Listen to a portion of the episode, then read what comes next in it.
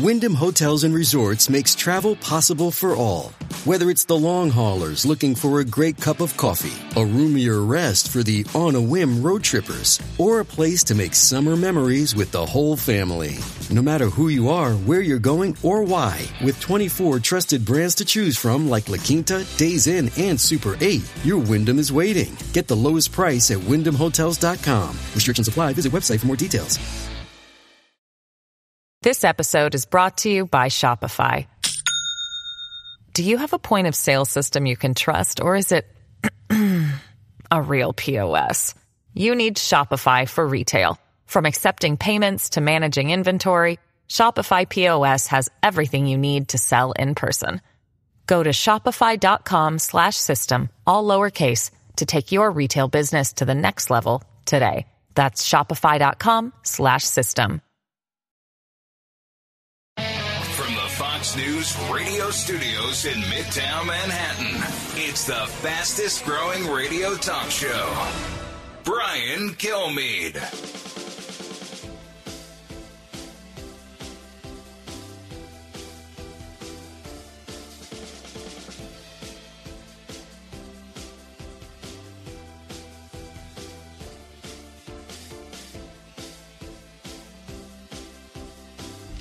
Hi, everyone. Brian Kilmeade here. So glad you're here. We got a big hour coming your way. Always love talking to Dr. Ben Carson. He'll be up shortly.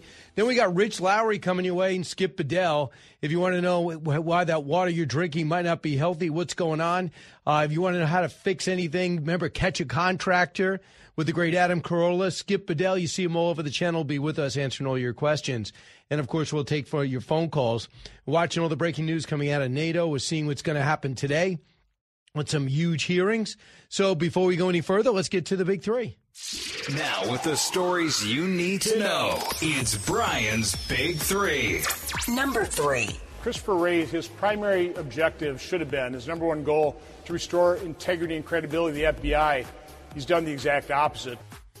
Uh, that is Senator Ron Johnson into the lion's den. FBI Director Chris Wray goes before the House Judiciary Committee as the Hunter investigation moves on, and his critical his critical, I guess, critics of House Judiciary Committee gets his indictment unsealed while on the lam. Number two. I think the way to challenge President Trump is to make the debate stage and then be very specific in the questions you want him to hold him account for. Kellyanne Conway weighing in with us yesterday. 2024 new polls in, and Trump emerges stronger than ever with Vivek on the climb. We talk about the battle and the fear among the media that Trump could be president again. Number one. Ukraine has to meet the same uh, standards that every other uh, NATO member does in terms of democratic reform, security sector reform, interoperability, which just means our militaries can work together. Uh, so there are conditions that every country has to make. So the door is wide open uh, for Ukraine. Colin Kahl, the Undersecretary of Defense for uh, Foreign Policy, consequential NATO summit. The U.S. debates sending coveted ATACMS to Ukraine that their president is seeking as a no blueprint for NATO acceptance is offered to that country. Backdrop: NATO calls out China, and they re- and they respond as war with Russia rages on. So let's start right there. We know this: uh, Russia's still fighting. And as disjointed as they are, they have dug in over the winter. While uh, while Bakhmut has been a disaster, they lost so many guys and took the city for about a week. They're about to lose it again. But meanwhile, they sent 136 drones. Uh, uh, they have uh, 131 of them were from Iran. They had 26 of the 28 uh, Russian uh, rockets were knocked out of the sky by the Patriot missile system. More weapons coming from Germany. More weapons coming from France. They pledged to provide the long range missile systems. And then this story ATACMS, according to two U.S. sources and one European source, are thought to be en route or possibly en route to Ukraine. What makes that significant? Uh, they're the best, and they've been around since the 80s. We rarely use them, only have 4,000. But the thought is if we gave them to Ukraine and they got angry or they were not dependable and they shot into Russia, that might change the calculus here. But they pretty much have been very trustworthy, the Ukrainians, done exactly what they said they were going to do. And being that they need the long range missiles as they wait for any type of F 15s and 16s, as training won't start until the fall, this could be a game changer that they need to make the counteroffensive work. Why does the counteroffensive need to work? Not only are we pulling for Ukraine, there's a lot of Republicans listening right now and some Democrats who want us to stop financing this and just say, let's push for peace. Can't push for peace. Not when another country refuses to leave your country and owns 20% of it, in my view. That's the issue. So Ukraine's not happy. There's no blueprint to joining. I don't think it's that big a deal. They're getting weapons. Meanwhile, the President of the United States took off last night rather than go to dinner said he was tired after working four straight days. Really? You work four days? I saw you over the weekend without a shirt on. I know, I can't un- unsee it. And without a shirt on on the beach wrestling with a lawn chair. It's embarrassing to watch him be led around by the king, to see him shuffle through with meeting these leaders, to see the CBS story that says how the leaders enjoy the grandfatherly like advice and wisdom from the president. Maybe that's the case. It's just we don't see it here. Cut five. Marco Rubio. Imagine right now if you are a Communist Party of China leader sitting in Beijing. Because you read and you watch the press, you see all of these things. So here's what you've seen over the weekend cocaine was found at the White House. Then the president, you know, had this fight with a with a beach chair uh, over there, and he just looked like he could barely move. Then he goes to London and embarrasses himself. Uh, and then the report tonight, and you add to that all the other things that have happened. And he goes on. So you add to all those things that'll happen, and the appearances matter. So is he going to be dexterous enough in any way to defend us foreign policy wise and to stop China? And does he comes out and blurts out that we're out of ammo? That's why we're sending cluster bombs. Absolutely ridiculous. If Trump did that, they'd say, "Man, this rookie on the world stage continues to embarrass the country." But some just gloss over that. I don't. Ukraine's not happy to a degree, but they feel they know they can't go too far because we are their weapon supplier. Meanwhile, something else, some drama is going to be taking place, and we'll dip in and out of it throughout the day, and that's Christopher Wray. Christopher Wray will go to Capitol Hill and testify for the first time since the Durham report came out, and other revelations have come forward about what they've been doing from the pandemic to the Catholic Church uh, to playing the huge role in the Twitter files on down. So Christopher Wray is going to come out and either say, I knew nothing about all this, including – having the laptop be verified by the FBI in the fall of 2019 when William Barr was the attorney general and the President Trump was President Trump. That's huge news. Either he's going to say I didn't know, that means the lower lower levels did not tell him, which is disturbing, or he's going to come out and say I did know and I thought I'd keep it quiet because they want to play a role in the election, which means you played a role in the election. So that's pretty crazy, I thought. And those are some of the questions I think will be coming up. The other thing that came up too is the Hunter Biden investigation. So we want to get David Weiss and find out what he was able to charge Hunter with and who actually did the charging. And by the way, when it comes to uh, when it comes to witnesses and whistleblowers, one main whistleblower suddenly got charges filed, unsealed, on him since 2022, but unsealed yesterday. And who is this guy? This is the guy that did, uh, business deals with Hunter in China with the same company. CEFC is being charged by working as a foreign agent not registered.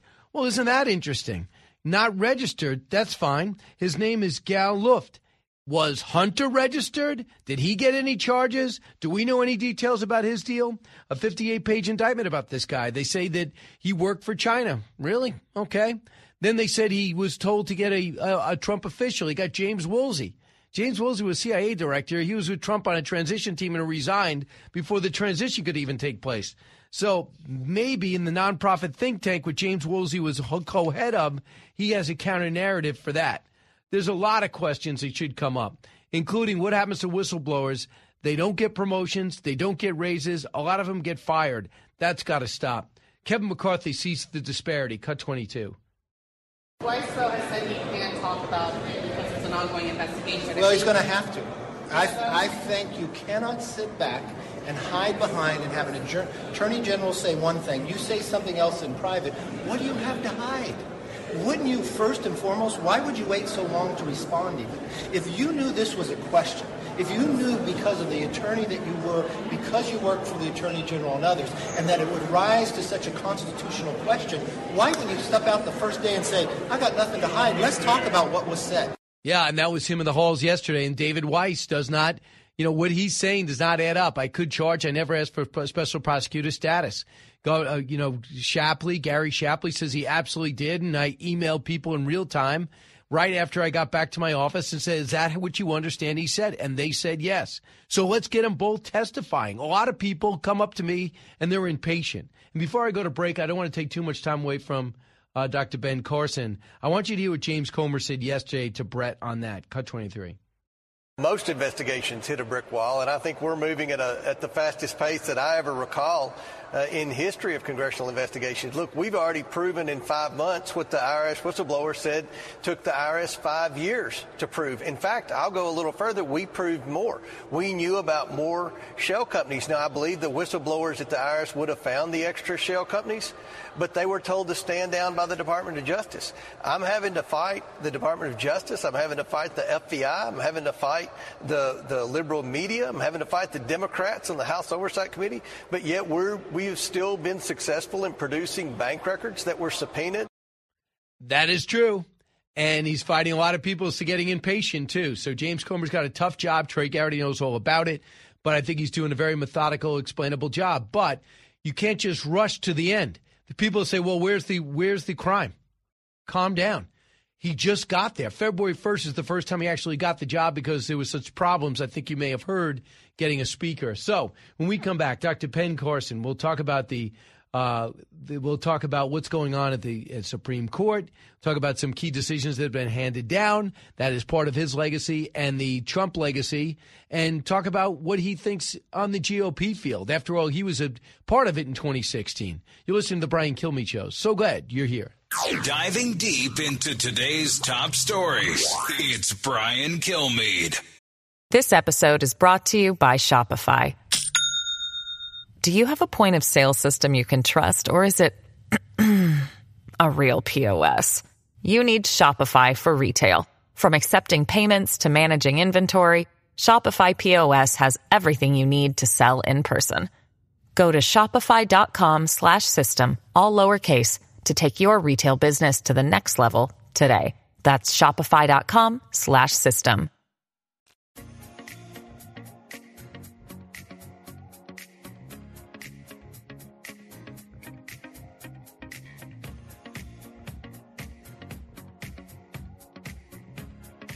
He's so busy, he'll make your head spin.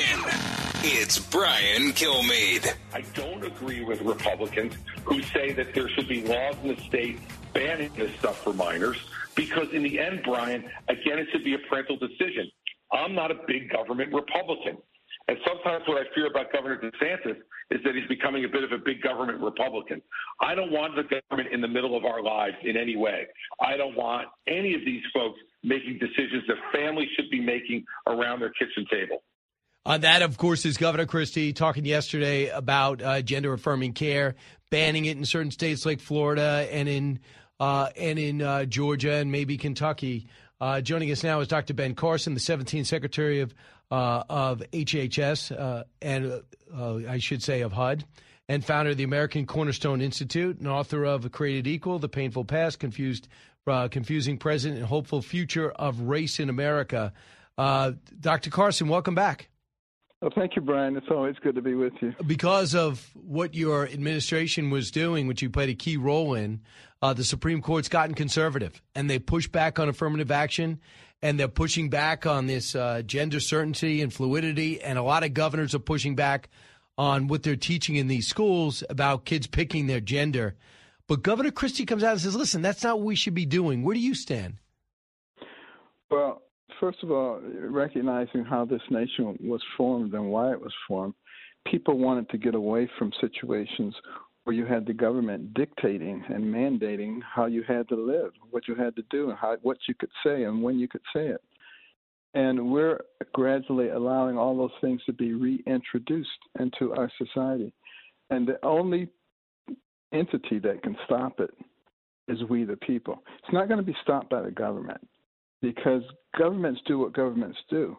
Our founders studied every government that ever existed in the world. They saw they all did the same thing grew, infiltrated, and dominated. And that's what our government's trying to do right now. And it's up to we, the people, to understand how our government works and the role that we play in it. And pushback is absolutely critical and necessary. Legislatively? So if, if it was Governor Carson, would you say, listen, we're going to ban keeping parents in the dark when it comes to gender affirming? Parents have a right. There's a reason that, that children have parents. It's because children are young, their brains are immature, they're very impressionable and suggestible and vulnerable. And I think we do have a responsibility to protect them in those situations. Interesting. Absolutely. Uh, what about how do you feel about affirmative action? And now it's uh, more of a level playing field when it comes to these elite colleges. Well, I was very happy with the affirmative action uh, decision.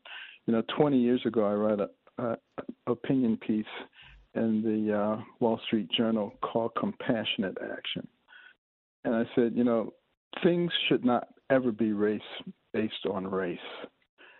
Uh, if you want to look at where somebody came from and the things that they've overcome, I don't have any problem with that. But that shouldn't be based on race. That needs to be based on circumstances. And we should never put people in a position uh, that they're not qualified for under any circumstances because that hurts them. Understood. Uh, and we'll see what happens. A lot of people walk around the University of Pennsylvania, these elite colleges, and they felt if they were a minority, people are looking at me. I only got in because of affirmative action. A lot of them had the 101 point, 101 grade point average, had the great SAT scores, and belonged there. But just the thought of affirmative action made people think that they got there a different way. Is that is that an issue? Uh, of course it is, and you know what we have to do is look at this thing historically.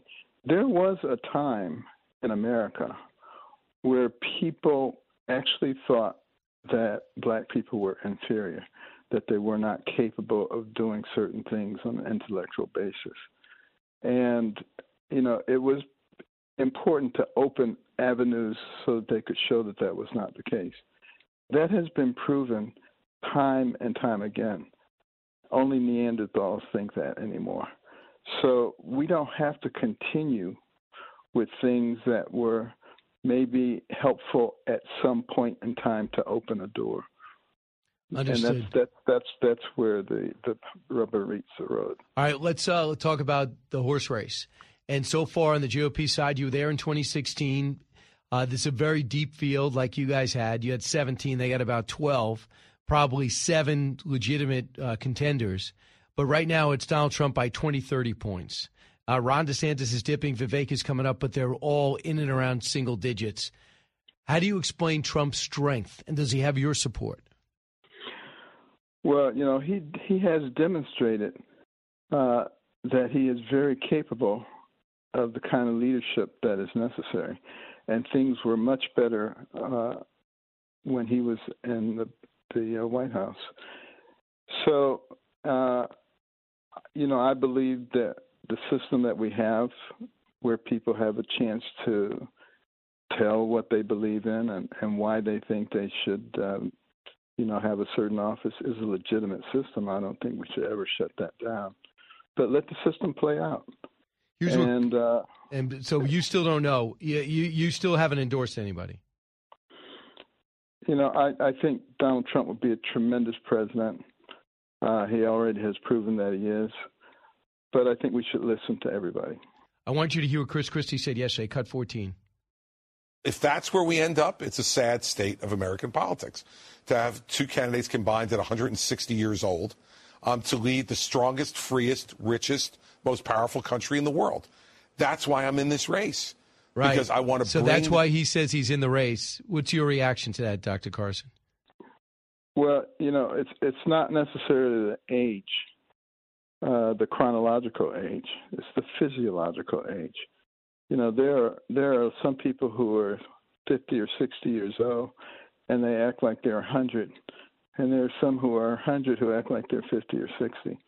Uh, you know, we have to be able to look at that. There are some people in the Senate and in the House who are older than Joe Biden. That's a good point. Uh, but they're they're spry, they're quick. Like Senator Grassley uh, and like you, Dr. Ben Carson. Thanks so much. Always great to talk to you, sir.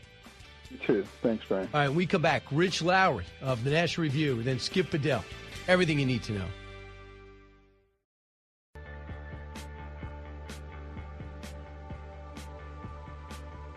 Information you want, truth you demand. This is the Brian Kilmeade Show. No, I'm not worried. I'm being smart.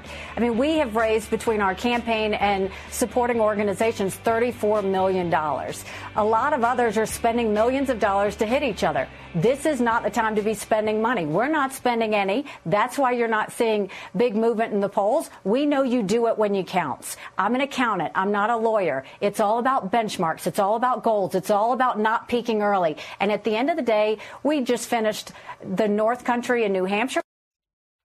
And that was uh, Governor Nikki Haley talking about the fact that they got 50, about raised about 15 million, 34 million overall, she says, and they're still trailing. They're still in single digits. But she says she's in New Hampshire, in Iowa, making progress. She said the New Hampshire way. Uh, doing it uh, face by face to face, shaking a lot of hands. Rich Lowry, editor of National Review, author of the Case for Nationalism, uh, he uh, wants to talk about Ben and Jerry's, and we'll get to your column, which is great. But I do want to get to the horse race, which is now. Nikki Haley, do you think on some level they got to be discouraged? Yeah, but you know, the, the thing about what she was saying you could have asked Rick Santorum the, the same question when he ended up winning Iowa, and what, what was it, 12, or or Huckabee when he ended up winning it in in 08. You know, any time six months before Iowa, and, and they would have said that, you know a version of the same thing. It would have sounded just as tinny and, and unconvincing as what Nikki Haley was saying, and then they they ended up popping. So usually when candidates are saying what she says, it's not true, and it very well might probably isn't true with her. But then you you never know. Um, so. Uh, the, the race is obviously it's been defined by Trump um, in a huge way. He's incredibly dominant, and um, DeSantis, uh, you know, stall, which has been the, the word that a lot of people have used the last week or so, is, is correct. You know, he hasn't sunk to, to nowhere. He's not back with the rest of the field, but he's a, a real distant second, and then then everyone else hasn't shown much uh, um, m- much uh, traction one way or the other. So these two indictments have not hurt Trump. Another one could be coming. I'm reading the Washington Times today, and they say the former president could be a grand jury selection started Tuesday in Fulton County. They're probably going to head towards uh, his role in trying to flip the election in Georgia and try to indict him on that. They probably will. January 6th, why wouldn't Jack Smith go and finish the job? So that could be four indictments. Each time an indictment comes down, these these candidates disappear, Rich. It doesn't matter if you agree with the indictment or not. Their message gets squelched. Yeah, and it's it's uh, attention matters more than what anyone's paying attention to you for. That's something Trump's kind of understood his his whole career. Just just spell my name right, and it's not as though he doesn't care if you criticize him. He he does. But uh, I was talking to a, a Trump Trump aide a couple weeks ago, and he's just like, we just want everyone talking about us, and that's what these indictments do. Now, there's a chance again at the end they they weigh him down, or people realize, ah, oh, this is kind of hurt him in the general, even if if if we think he's being treated unfairly, and it'll end up uh, hurting him in the the primary battle. But there there's zero sign of that so far, and I we'll see what they get get from Georgia. I just think if you look at that infamous phone call with Brad Raffensperger with kind of a, a lawyer through a lawyer's lens, Trump's not saying go manufacture votes. He's saying I believe there are you know a couple hundred thousand illegal votes. Just go find the, the number that'll let me challenge them legally. And he has three or four lawyers on the line. And at the end of the call, the big takeaway is my lawyers are going to talk to your lawyers, and you tell us how our math is wrong or the way we're evaluating these ballots is wrong. And I just I can't I fail to see how that's possibly a crime. Right. I, I want you to hear. So on the other side, you have uh, you have President Biden just basically wandering through uh, the UK. Uh, you know, he was at Buckingham Palace, just w- walking around, being led by the king. And then you see the fact that he couldn't even go to dinner last night. He was too tired after four days of work. When we know he didn't even work four days, he had the weekend off and was sitting on the beach, struggling with his lawn chair. And then you wonder how much longer are the Democrats going to realize that this is a tremendous risk if we run him again.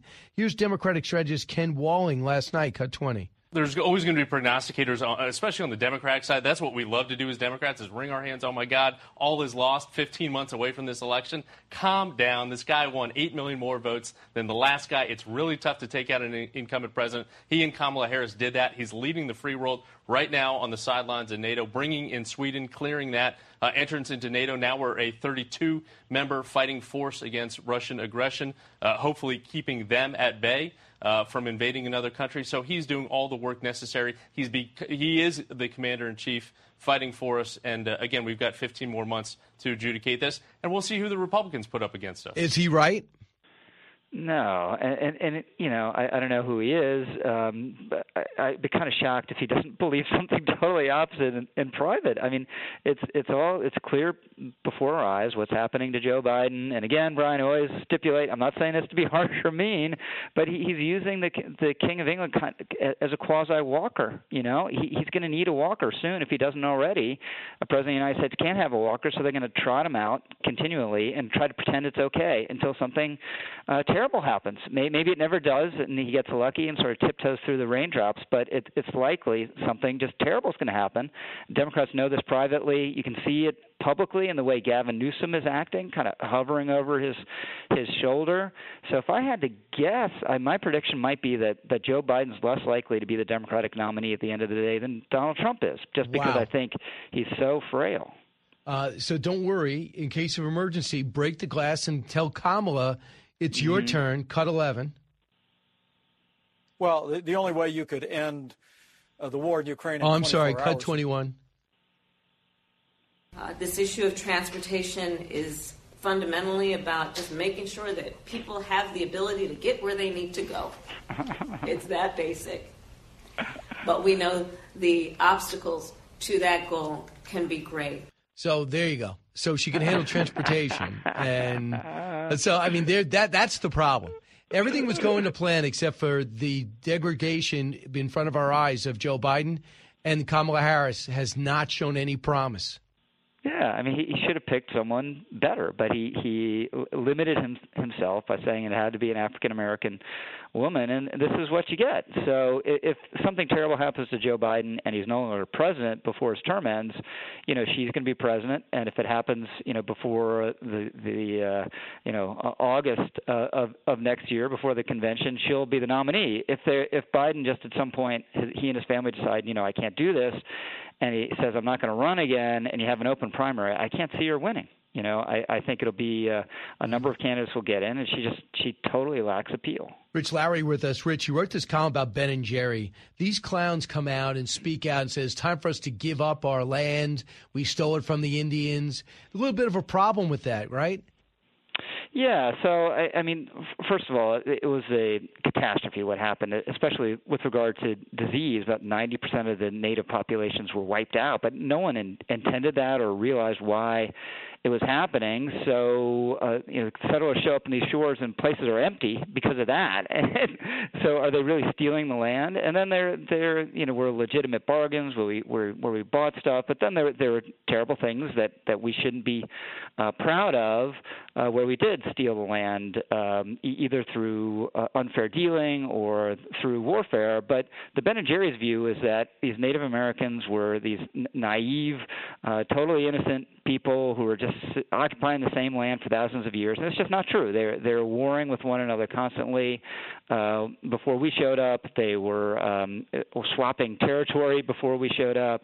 So if you really play this game that we have to give the land back, you know, to the Lakota uh, in South Dakota, well, the Lakota they they aren't native to South Dakota. They they showed up there and and pushed a bunch of other tribes out of the way. So the Lakota have to give it back, and those other tribes push someone else out of the way. They have to give it back.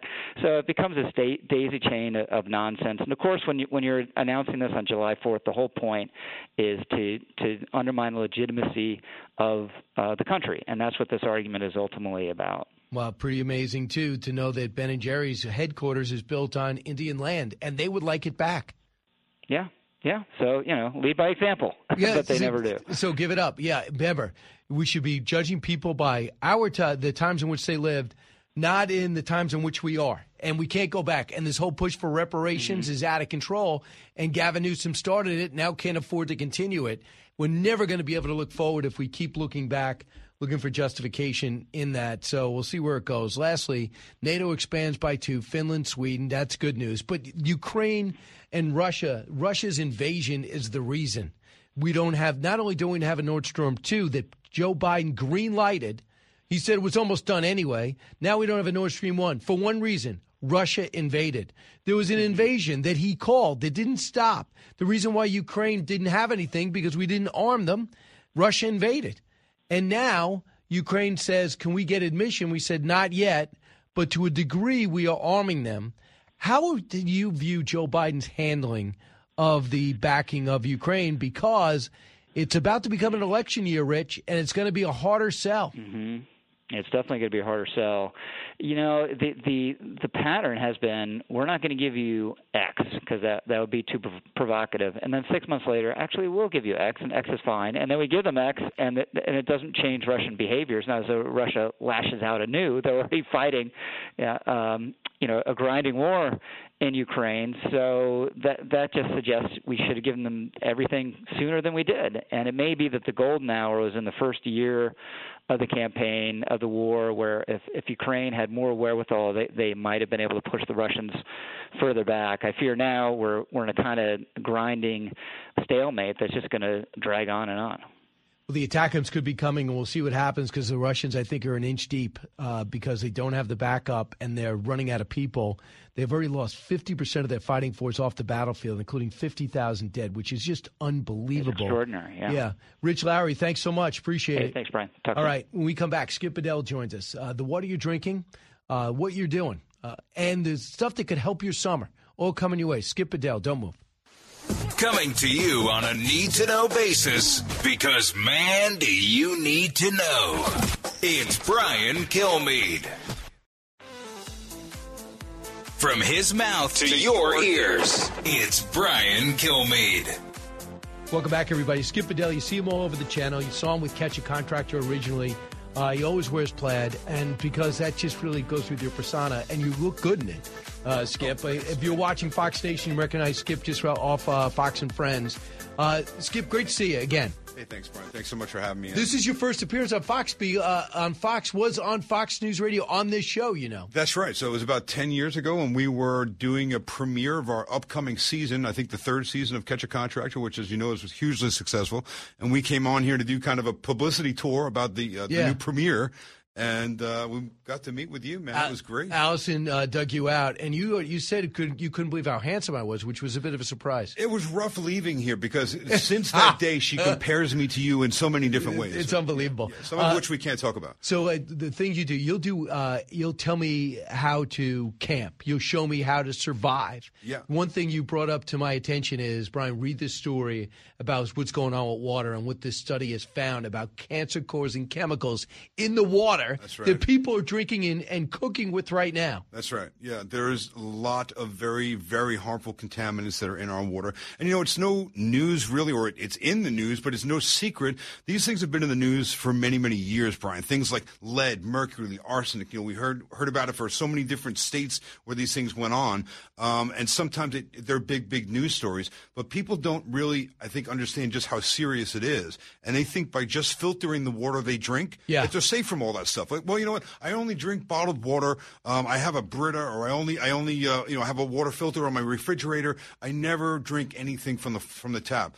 What they don't realize, though, and the really scary fact is that our skin is the largest organ on the human body, and it absorbs everything you're we come in contact. When you shower, when you bathe, all of those contaminants get absorbed by your skin in a highly concentrated form. It doesn't go through your digestive tract like when you drink it. It goes directly into your bloodstream. And what's even scarier, you breathe in the vapors. The steam goes into your lungs directly into your bloodstream.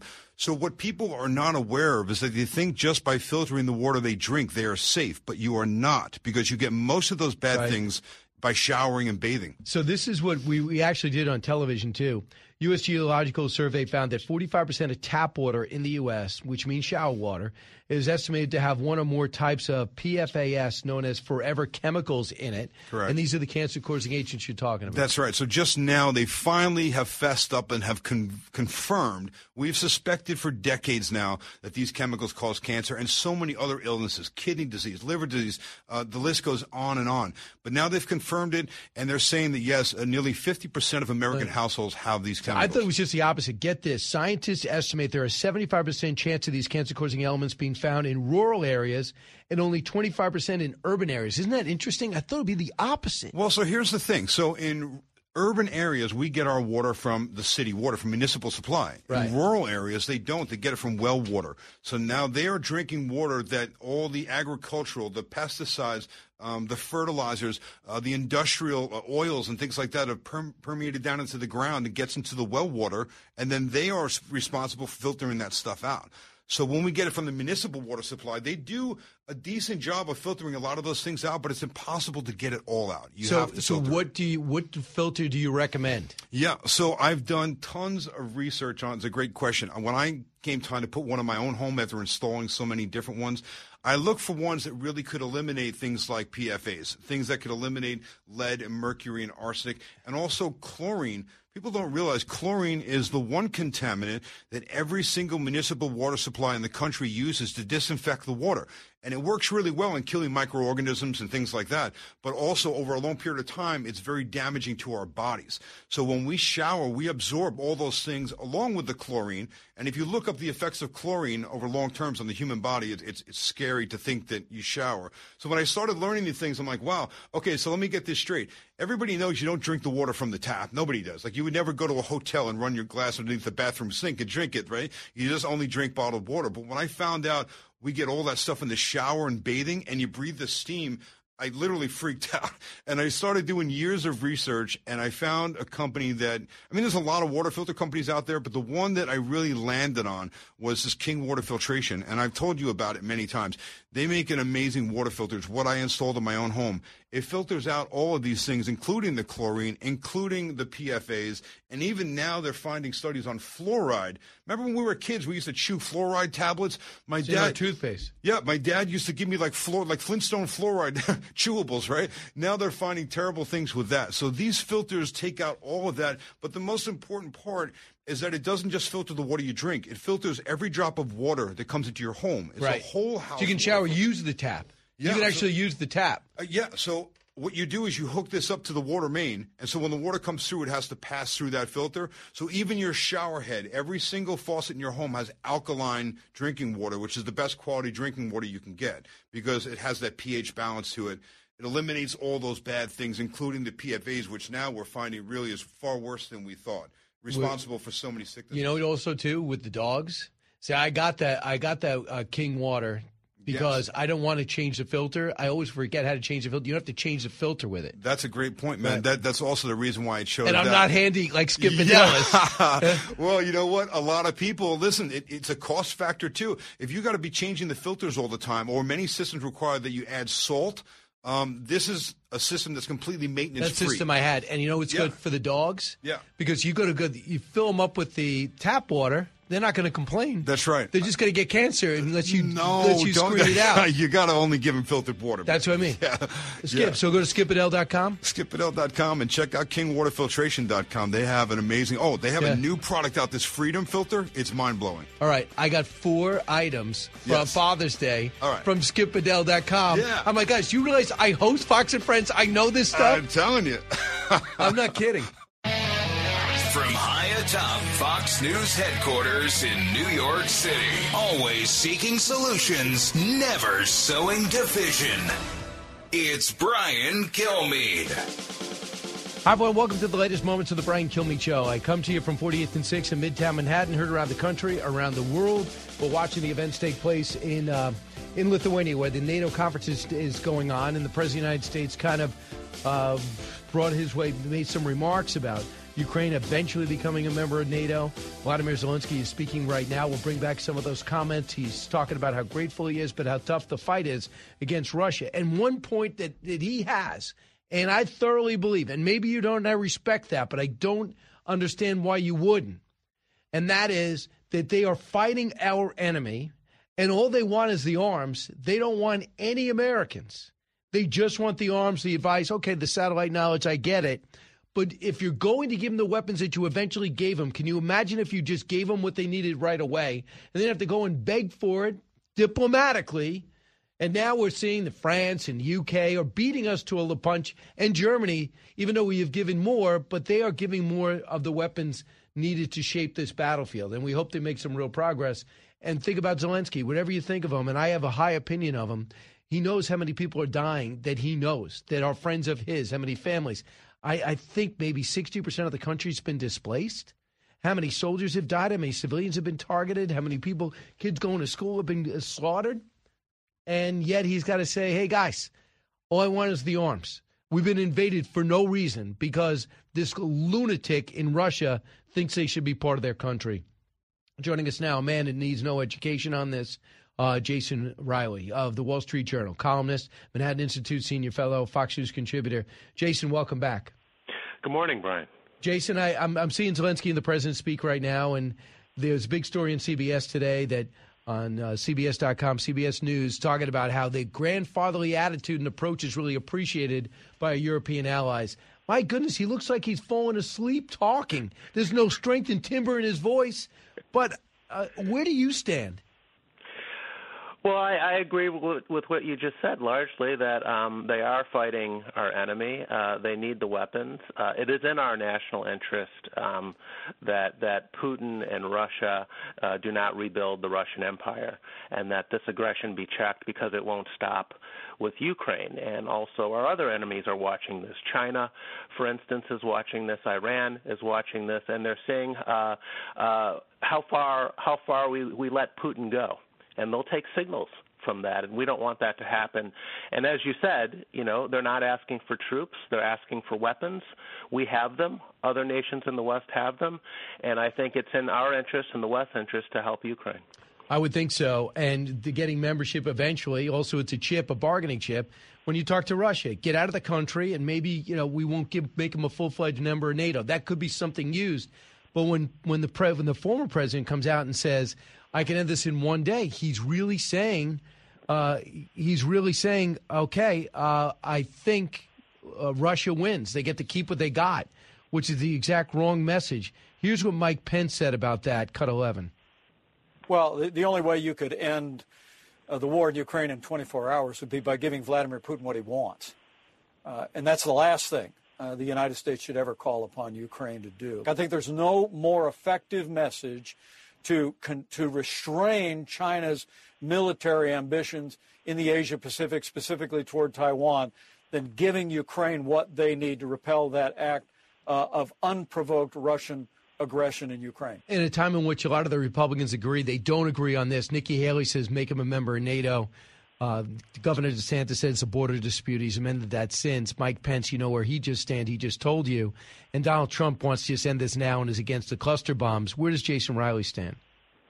I, I think Pence has it right. I mean, again, you have to look at the big picture here. You, you don't want a world in which China is the dominant power in the in the Asia Pacific, and and Russia is the dominant par- power in Eastern Europe, um, and Iran is the dominant power in the Middle East. You don't want that world, Brian. Nobody wants that world, and that is what will happen if Putin's aggression goes unchecked, or that is what is much more likely to happen if Putin's aggression goes unchecked. Whereas if we do check it, uh, the other uh, baddies in the world will take note of that. They they they will know that the U.S. will not stand for it, and and so we've got to make an example, I think, out of Putin. And and and the only way, as as Pence said, to end this in a day would be to give Putin everything right. he wants, and that would be disastrous. I know that's the only way he can do it in 24 hours, unless he convinces Putin just to pull out. Uh, what a disaster it's been for them. There's no question they've lost 200,000 plus, 50,000 minimum dead. Uh, the sanctions, even though they're not as comprehensive as we thought, have been playing a role. They've been they have had the oil and gas. Their best customers in Western Europe have just signed off on their oil and gas. So it's been a disastrous move for him. Obviously, a threat on his leadership. We also are watching the hearings on Capitol Hill where uh, Jim Jordan is opening up the oversight hearings, the judiciary hearings uh, with the uh, with Christopher Wray, uh, the FBI director. So we're talking to Jason Riley about that. We'll bring you any of the highlights. Jason, no doubt about it. Supreme Court has been a stalwart for conservative causes, and when it came to affirmative action, as predicted, uh, affirmative action will not be uh, was no longer be the law of the land when it comes to college institutions. How do you feel about that? Oh, I've I've been waiting for this day for a very very long time. I think it's um it's a decision that was long long overdue and it's correcting something that the court got wrong back in 1978 when it when it blessed racial preferences in higher education.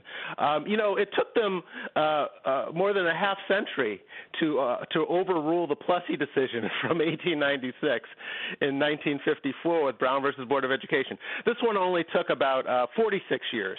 So maybe they're making they're making progress, Brian. But I'm very very happy to see this handed out. Not only because it's obviously unconstitutional and unfair to discriminate by race, but because um, these policies are, uh, have been put forward to help uh, the black underclass in particular. And we know now from 50 years of doing this that they don't help. So they're not only unconstitutional, they're unhelpful. They're, they're, they're actually hurting the intended beneficiaries. And so I'm, I'm glad to see them go. Here's what Gavin Newsom said because it, it has uh, been taken out of in California, and this has been the result, according to him. For those that are wondering what's going to happen in their states, they don't only have to look to California to know exactly what's going to happen. You're going to see a significant decline in African American and Latino admissions in institutions of higher learning. We had a roughly a 50% decline, just shy of 50% decline within the first three years of Prop 209 at UC Berkeley, UCLA. Just last year, just to underscore the nature of the world we're living in, only about 228 uh, African American students were admitted at Berkeley, 7,000 admissions, just 228. So, your reaction to what he's found? Oh, I, I think that is the the wrong reading of history, and I don't know where where he's getting his numbers from. But there have been a number of academic studies uh, about what happened after uh, the University of California system ended race-based preferences back in the mid 1990s. Uh, first of all, before this happened, uh, black enrollment and graduation rates in the University of California system had been declining after the state ended race-based preferences in the University of California system, uh, black enrollment not only increased, but so did black graduation rates, and not by a little bit. They increased graduation rates by more than 50 percent, including in the more difficult disciplines of math and science and engineering and so forth. So uh, I don't know where where he's getting his numbers from because the studies show just the opposite happened. What what California had been doing, Brian, is admitting kids to highly selective institutions who couldn't handle the work. And so they were dropping out at higher rates. So they had more people admitted but higher dropout rates and lower graduation rates. After kids were no longer admitted based on race, but simply admitted based on their ability to handle the work, graduation rates went up for blacks and Hispanics as well. And again, by more than 50%. So, so what are we trying to do here? What, what is the point of, of, of, of, you know, flunking out of Berkeley instead of graduating from, uh, you know, uh, University of California at San Jose? Uh, what, you know, or, or UC Davis. Um, that's what we want. We want uh, more graduates, and that is what has happened in the wake of ending racial preferences, not only in California, but Michigan did something uh, a few years ago that was similar to that, passing a, uh, a ballot initiative that ended racial preferences, and you saw the same thing. So what we see is that these programs are harming their their intended beneficiaries by mismatching them with schools. Understood. Uh, and then when you talk about uh, when you talk about affirmative action, it's now taking place in the military. If the chairman of the Joint Chiefs of Staff gets his way, General Brown, when he does in fact take over eventually, if he did get gets confirmed, he's also looking at breaking down. He talked about how he's been a trailblazer and wanted to be the best, but he's when he comes to staffing for fighter pilots, he's going to be looking at color. Listen to this. I didn't want to be the best African American F 16 pilot. I wanted to be the best F 16 pilot. I did not want to be provided a, a position of promotion based on my background. I want to be, you know, based on the quality of my work. And I think that's uh, the aspect that all of our service members look for is they want a fair opportunity, uh, but they also want to be uh, rewarded for the, uh, their performance. But he went on to say, I want 46% to be black. And I'm just thinking to myself, doesn't that go against what he uh, just said? Yeah, there does seem to be um, a little conflict in what he in what he's saying there. You know, I, I I sympathize. I think anybody can sympathize with the sentiment that uh, you know who wants to be the affirmative action hire, who wants to be the token minority on staff. Uh, anyone with any self dignity doesn't want that, and and and and and uh, so I understand where he's coming from. You know, I often think of the uh, the case of Elizabeth Warren, Brian, where people have, have long accused her of trying to use her supposed Native American ancestry to advance her law career. And she's been indignant about that. No, I did not do that. I got where I got based on hard work. And and any self-respecting person would would respond the same way. Yet people like Elizabeth Warren still support racial preferences for other groups. And they ask, go, well, what's going on here? Why why why would a black person be any less ashamed of being accused of being a token than you would, Senator Warren? And that's the question I always have for the left. You also write a column about uh, about how many on the left can't comprehend the success of the African American community, and you point to some pretty startling stats. Uh, stats that say, for example, black un- uh, black employment, not unemployment, black employment rate is only 1.5 percent off the national rate at 60.4 percent, as opposed to 58.9 percent. You said the trend started before the pandemic and has been noticeable for the most of the past year. So you talk to uh, ways in which the back uh, the the the gap has been closed. Why does that not give the Democrats a sense of satisfaction? Well, well, first of all, eh, that employment rate you cite is is it's 1.5 percent off the white employment rate, Brian, not just the the Oh, average okay. nationally. So it's even more impressive. it's even Yeah. more impressive. And the same with the labor force participation rate. Typically, in recent decades, the black labor force participation. So these are people who are either working or looking for a job. That rate uh, for whites has traditionally been higher than it has for blacks. In recent years, that has switched, Brian. The labor force participation rate of blacks right now is slightly higher than it's been for whites. And this is this is remarkable. And it really pushes back against this notion that we live in some irredeemably racist society where black people cannot get ahead, that they need special favorable treatment like affirmative action and so forth, or quotas, or some equity agenda, or some woke agenda push. No, it turns out that what blacks and other low income minorities need are tight labor markets, like we had pre pandemic under the Trump administration, and like we've continued to have post pandemic. And blacks have been able to take advantage of that and enter these fields and, and, and, and increase their labor force participation rate. So that is what blacks need. They don't need special treatment. They need a growing economy and tight labor markets. They don't need a larger welfare state, you know, more food stamps, uh, more welfare programs. No, they need a growing economy and access to the labor market. And you need school choice. How would Oh, that you benefit the black community more than, than most, or the minority community more than most? I'm sorry I missed that. How would how would school choice benefit minorities, especially the black community, more than anything else? because uh, so many black kids black kids are, are, are, are much much more likely to attend a failing public school and so what school choice would do is give them an opportunity to get out of those failing schools and get into better schools, whether they're parochial schools, Catholic schools, private schools.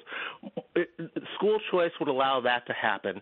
And what we know is that there's a strong correlation between uh, getting a decent education and, and having a higher income and staying out of trouble with the law, uh, and, and, and avoiding teen pregnancy and drug dependency, and so much else. Uh, good stuff happens when you have a decent education. Just graduating from high school can significantly reduce your chances of ever being involved with the criminal justice system. So, so getting a good education through school choice would lead to all kinds of better outcomes.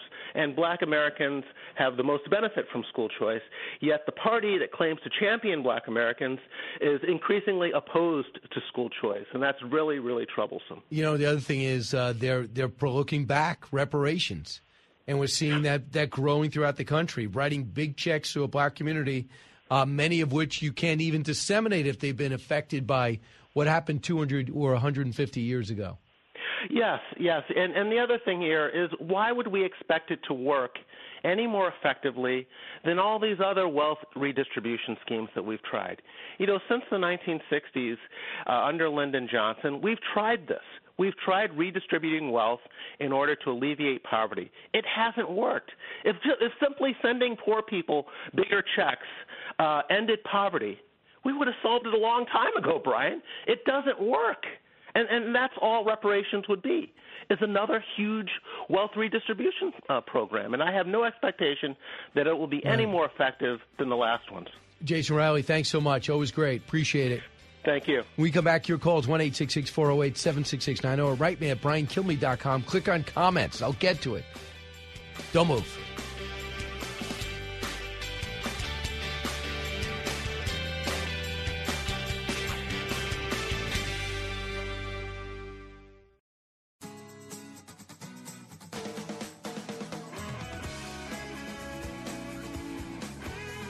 A talk show that's real.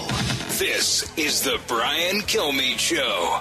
Today, unfortunately, House Republicans will fall well short of that mark. For them, this hearing is little more than performance art. It is an elaborate show designed with only two purposes in mind to protect Donald Trump from the consequences of his actions and to return him to the White House in the next election. Uh, that is a little of the musings of uh, Congressman Jerry Nadler. And I hope he doesn't believe what he's saying because he knows if he's paying attention to all the Twitter files, if he read it, all the Durham report, if he's seen some of the reporting in and around what the FBI has been up to, in many cases, he'll know there's a huge problem there.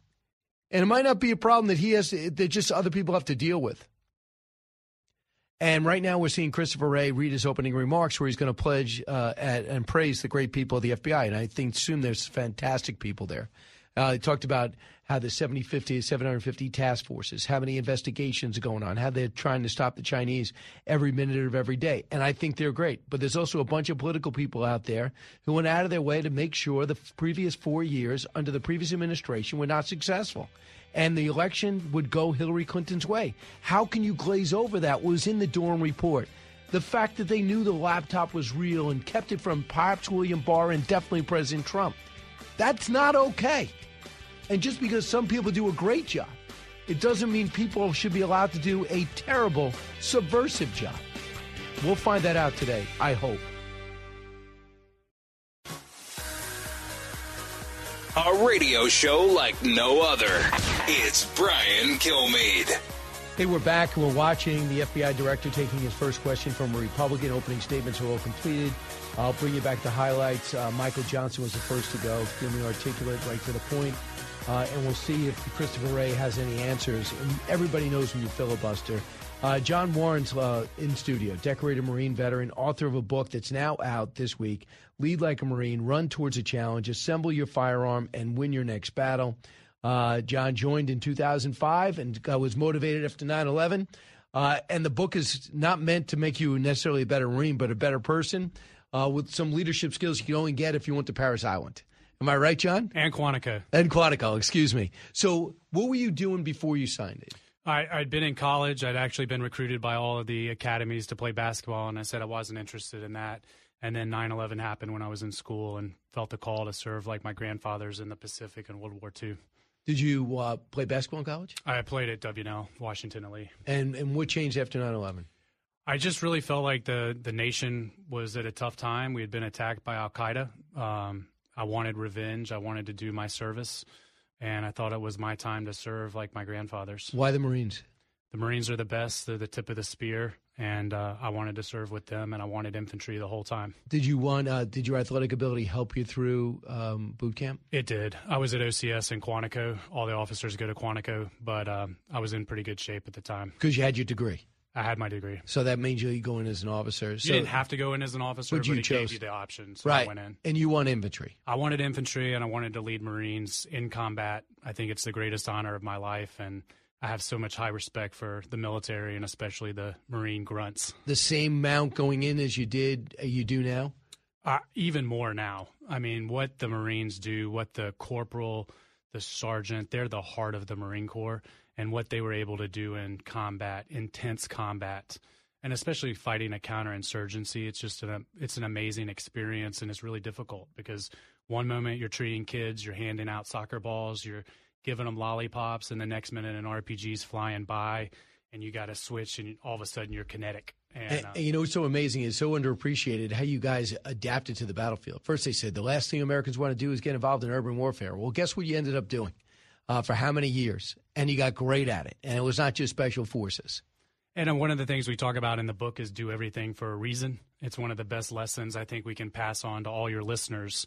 You know, think about outside the box. Why do you do all these things that you normally do, and can they be improved?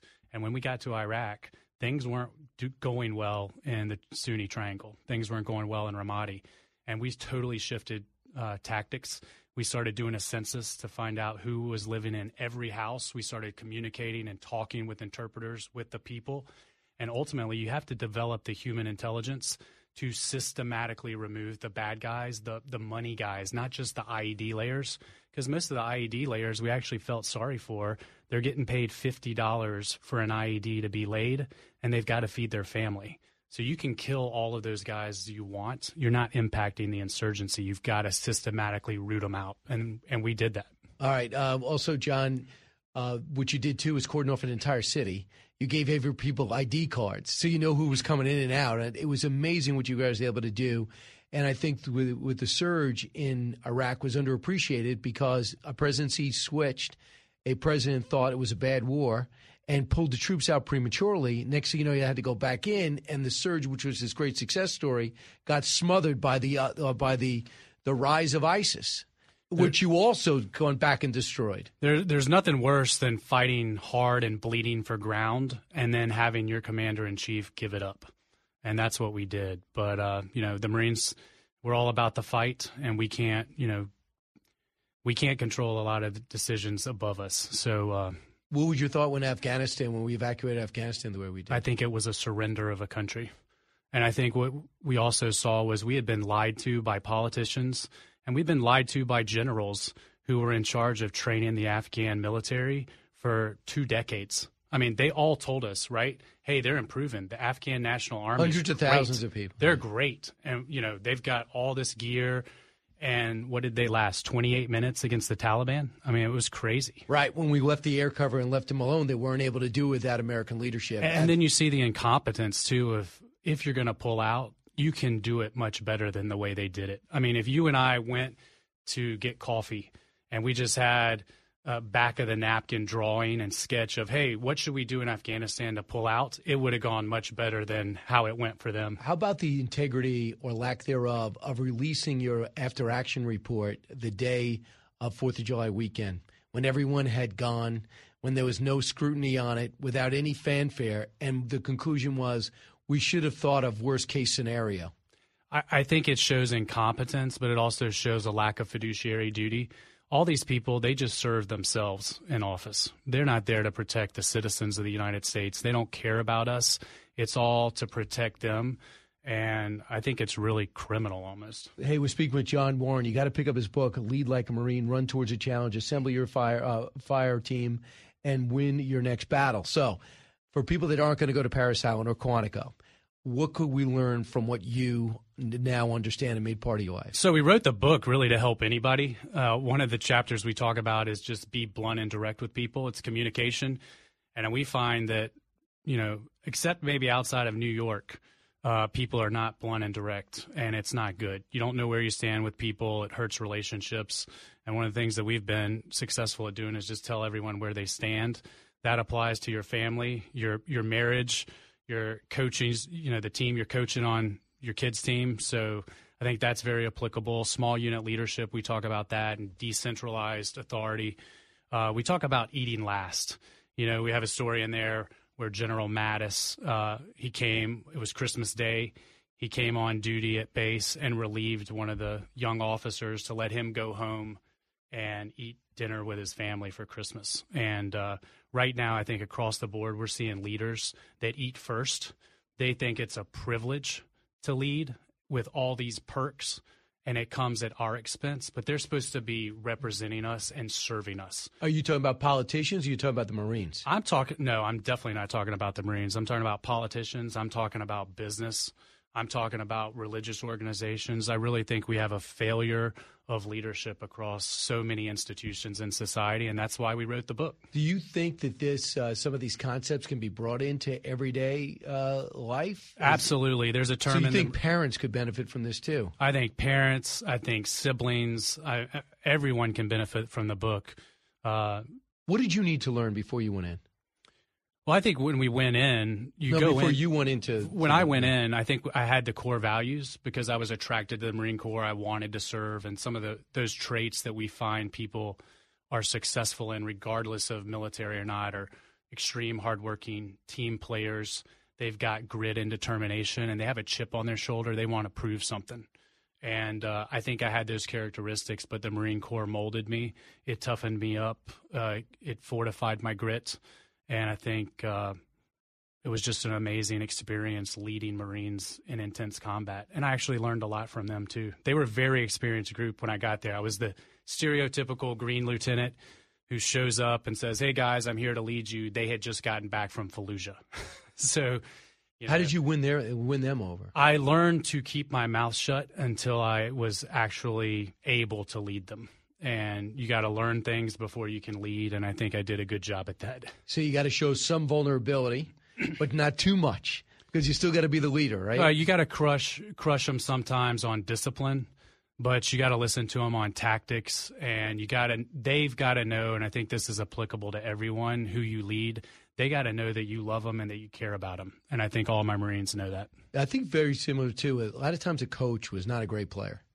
And you have these great players doing things you could never do out there, but you you, you got to lead them, and they could always turn around at any moment and go, "You could never even you couldn't even get to that ball. You would never even have caught that pass." Hey, we talk about Nick Saban in the book, right? He was a defensive back for Kent State, and now he's the greatest coach of all time. Same with Vince Lombardi. Right. Right. Oh, Well, he was a Fordham. pretty yeah he was yeah Fordham, but he was a, he was a pretty good player, but he was not a great player. But looked up to uh, Paul Hornung, which is pretty amazing. But yet he had to lead him. Um, so when people uh, talk about the American military, which you just mentioned is the biggest weakness of the Russians, because they have nobody that's allowed to show any initiative, and they don't have commanders on the ground to make decisions, which means their generals had to come up front, and a lot of them are being killed. I mean, I think they've lost over a hundred generals and colonels. Is that amazing to you? It's amazing. I You mean, fought for 20 years in two wars and you didn't on, have on that. one on one account, uh, I I was shocked at how many generals were actually on the front lines. I mean, compared to our military, there's no way in Iraq you would have even had hundred generals on the ground. So, but to lose them all, and just the incompetence of the Russians in general in Ukraine has been staggering. I mean, how many tanks do you need to line up and lose before you stop sending tanks in a line with no combined arms, no infantry? It's it's really amazing to me. So you're studying that, and you also know what we learned on the fly in 20 years and how we adapted to the battlefield. They say there's over 200,000 casualties, minimum 50,000 dead. Those as I don't want to lose one American, but if you fought for 20 years and those were the numbers, I would think that's extremely high. They fought for 500 days. I mean, they've already. I mean, they said by far have already exceeded all of their casualties during their, Af- you know, compared to their Afghanistan time. Biggest disaster in their military history. Absolutely. So when you see that take place, do you think people have to take a step back and understand how resourceful and tremendous this generation, which you are a part of, warfighters are? I think the the Marines, the military, our men and women in uniform are really unbelievable. They're our greatest asset. I mean, we have great technology, but it really comes down to you've got to take the ground, you got to bleed for the ground, and that really comes into grit, and we got it. Does it surprise you the Marines are the only branch of the military that's hitting their recruiting goals? You know, the Army missed their recruiting goals by 25%. They're consolidating units. It is unbelievable, but I, I, that really leads to a lot of problems in society, not just the military. I think we're up to what 77% of the U.S. youth don't qualify physically anymore for the military. You know, that causes a huge problem. I think all these woke policies in the military, you know, you want to recruit conservative kids like me. I mean, those are the ones that go serve in the military. Uh, I mean, there are a lot of great Democrats in the military too. I'm not saying that, but these woke extreme policies, that does not help recruiting. That is a deterrent, and that's one of the reasons why the military is missing their recruiting. And that's a national that is a national security issue. they right don't want these image ends of warfighters. They don't. and, and, and that's what people what attracts people to uh, to the military. The the image that people want to see who join the Marines is them hoisting the flag on Iwo Jima. That's that's the image that makes people want to go into the Marine Corps. It is not celebrating Pride Month or celebrating a transsexual. It is amazing military excellence. And that's what we've got to get back to. So Tommy Tuberville, a famous football coach, now senator from Alabama, comes out and says, uh, "We're not having anybody's command confirmed, including the commandant of the Marines, until you stop this policy of using taxpayer money to allow men and women in uniform to go to a state in which abortion's legal."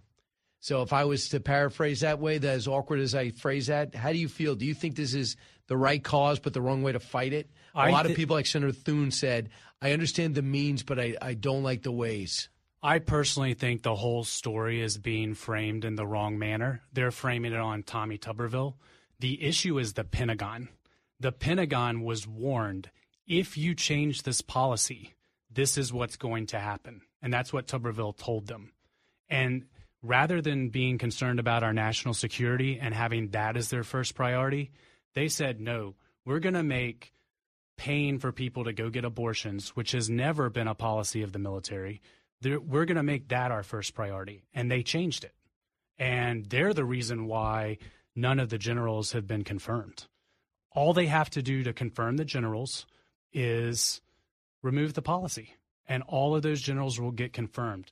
The other thing that could happen is Schumer could have a vote on all these individual generals, but it seems like the Senate is too lazy or they're playing political motives again and they're choosing not to do that. So I think there are a lot of solutions. I don't think this is, should focus on Tuberville.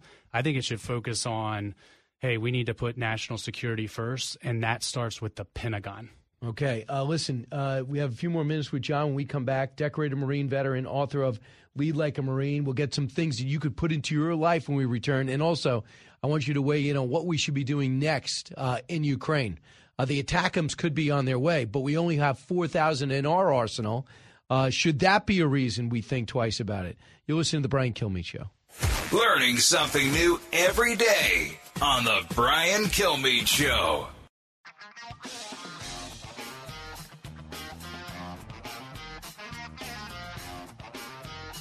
The more you listen, the more you'll know. It's Brian Kilmeade. A few more minutes with John Warren, decorated Marine veteran. His book is uh, is out called Lead Like a Marine.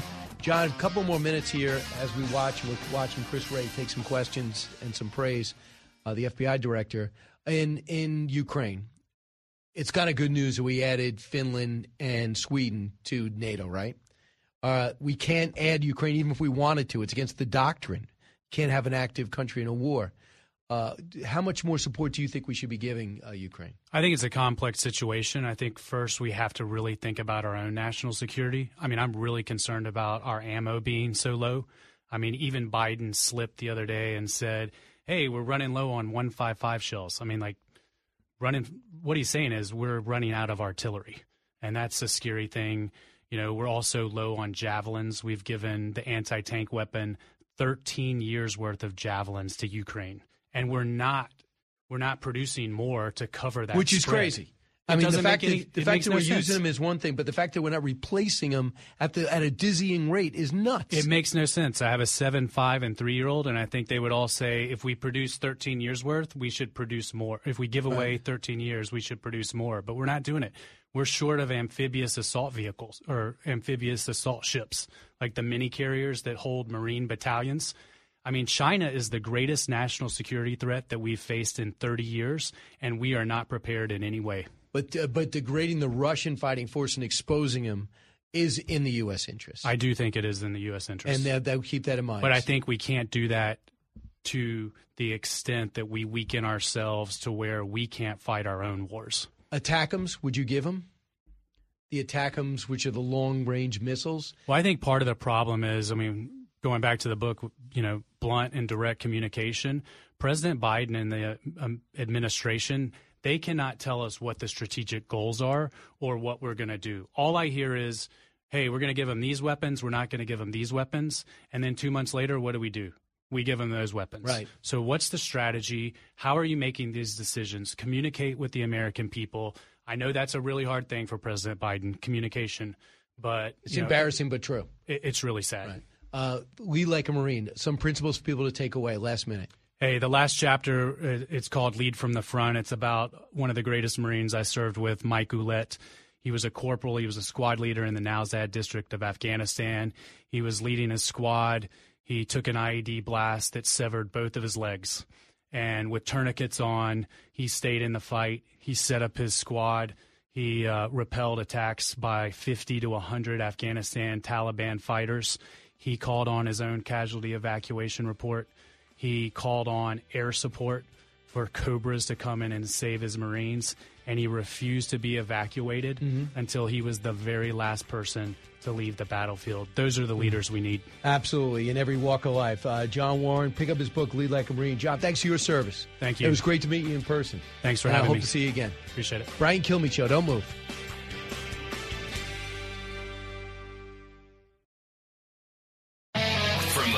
News radio studios in Midtown Manhattan. It's the fastest growing radio talk show. Brian Kilmeade.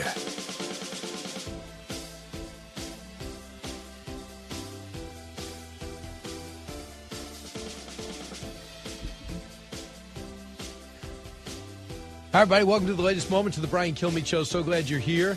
A uh, lot, lot, of stuff going on at the same time. NATO's wrapping up their very consequential summit in Lithuania.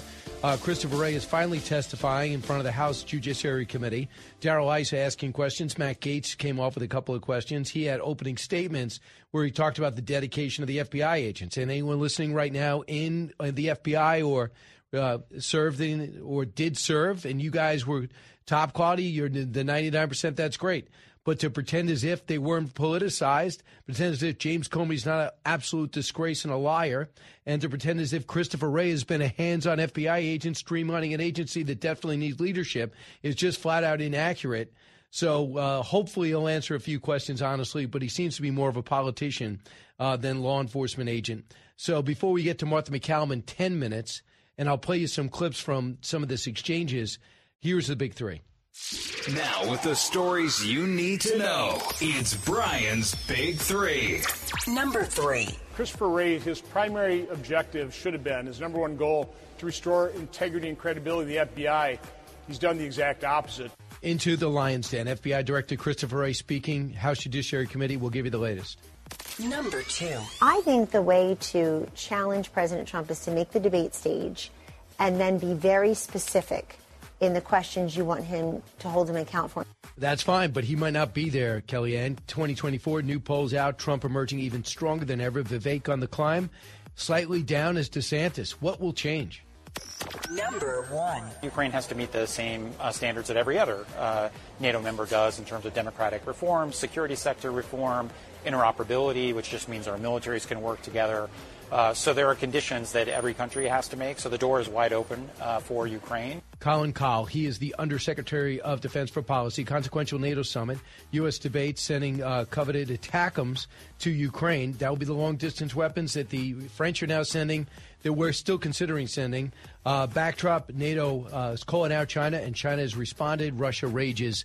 And we'll continue to talk about that. Uh, meanwhile, I want to bring you the latest with Christopher Wray. He's now taking questions from Darrell Issa. A short time ago, he took additional questions. Here he is defining disinformation. The FBI made the social media platforms pull that information off the internet if it came from conservative sources. They, they did this under the guise that it was disinformation. Can you, can you define what disinformation is? What I can tell you is that our focus is not on disinformation, broadly speaking. Well, wait a minute. Yes, it is. Well, wait a minute. You're, can I answer the question? You can in a minute. Your star witness said in the litigation, Elvis Chan, who's in charge of this, said they do it on the basis of dif- disinformation. We need, a, we need a definition of what that is. Our focus is on malign foreign disinformation. That is, foreign hostile actors who engage in covert efforts to Mr. abuse Wray. Mr. our social media platforms, which is something that is not seriously in dispute. I have to stop phenomenon. you for time. That's not accurate. You need to read this court opinion because you're in charge of enforcing it. It's unbelievable that he would say that. Uh, to look at Matt Taibbi. Look at what Michael Shellenberger came out with, what the FBI was up to under his reign, a lot of it for two years. Remember, he was confirmed in 2017. So for two and a half years, the FBI retired and active, calling up these, uh, we don't know about Twitter, but who knows what's going on on Facebook, probably worse, saying, pull this down, make sure this is not done, make sure this is shadow banned. And we saw it, and they paid a ton of money using our money to do it. So here is Jerry Nadler, who is so embarrassing as a New Yorker. I'm so embarrassed that he represents any portion of this state. House Republicans have attacked the execution of the search warrant of Mar a Lago last August as a, quote, unprecedented raid. Would you consider the execution of the search warrant at Mar a Lago a raid? Uh, I would not call it a raid. I would call it the execution of a lawful search warrant. Can you describe how the search was executed? Well, we had the case team, uh, you know, follow its standard procedure. It has sometimes been described as a SWAT uh, operation. It was not. There was no SWAT involvement. Um, but beyond that, I think I want to be really careful with getting too far into the details now that this case is uh, not only in the hands of a special counsel, but more importantly, in my view, uh, in front of the court. Oh, stop being careful. Are you ridiculous? Of course it was a raid. Did you get permission for doing it? No, you got a warrant. Did you make sure that Trump wasn't there? Absolutely. You waited for him to move uh, to his New Jersey location. You went in there without them knowing, uh, and you told all his lawyers to stand back. You wouldn't let anyone go uh, you basically took the camera footage too. So you could decide out there if Trump should have just handed over the documents would have been certainly a lot easier. Uh, but to get to the point where you're raiding an ex-president's resort, which was his home, and knowing the fallout that was going to happen, not even telling the local FBI bureau that you were doing it is a little nuts to me, even in retrospect. So Christopher Wray, not a raid. Okay. You you really support it? should have pushed back in the DOJ and say, listen, I'm trying to depoliticize this bureau. The last thing I need is to raid President Trump. They already think I'm anti Trump. The last thing I had to do is raid his place. Incredible. And and by the way, I want to bring you to Ron Johnson just while we're on the FBI. Ron Johnson basically said what we all know. The FBI director was supposed to straighten out a, a, a wrecked bureau. There was that James Comey that arrogant, uh, that arrogant six foot nine behemoth left it a total mess. Cut 26. Christopher Wray, his primary objective should have been his number one goal to restore integrity and credibility of the FBI. He's done the exact opposite. Uh, you know, on a personal note, I still would like to know who directed the FBI briefing of Senator Grassley and I that was later leaked to the press to smear me uh, but also tried to, to interfere in our investigation of Hunter Biden back in August of 2020.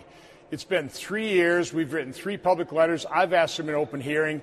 He continues to say, oh, it's an interagency process, you know. Uh, the, these law enforcement officials, the FBI, Department of Justice, have insulated themselves from scrutiny. They've set up all the procedures so that we can't investigate them, and that continues. So that was uh, Ron Johnson. Uh, these are some great things. I, I just wish, and I'm not saying it's not going to happen, but if you if you're in the Judiciary Committee, have a staffer just pull some of the key clips of what the FBI did and some of the comments from the former employees now at Twitter. And I want one question, and just say, listen, you this FBI was leaning on this person. He has nine followers. He's clearly an American. Why were you trying to pull down his posting that is pro Trump? What were you thinking? Foreign influence for Trump? Look at this guy's location. Don't you have a background check ability? You can raid a, a resort. I'm sure you could raid a, a small suburban home to find out if this follower was really a Russian agent, a North Korean uh, an agent, officer uh, I, I, just hope they're more prepared. I don't want to hear them rant. I want them to have legitimate questions. Uh, I don't know if that's too much to ask. Uh, meanwhile, the latest news is uh, we did have Zelensky sit down with the president of the United States. His president basically said, eventually you're going to be in, uh, in, in NATO. You'll be one of us. Uh, just now is not the right time. Plus, it's against the NATO doctrine. You can't put a, t- a country in an active war into NATO. So it's not even their ability to vote on. What Zelensky wanted was a blueprint of how to get in. And one is win the war. Uh, number two is people, everybody else got to give some ammo. And there should be Republicans on armed services, Senate and House, that stand up and say we need a way to ramp up production on everything that we're giving away and selling in order to be more prepared for the next challenge that we have. Who would not be as in support of that? Who? Nobody. When we come back, uh, Martha MacCallum will be with us. We'll continue to uh, bring him more cuts from Christopher Wray's testimony. Listen to the Brian Kilmeade Show. Don't move. Expanding your knowledge base. It's the Brian Kilmeade Show.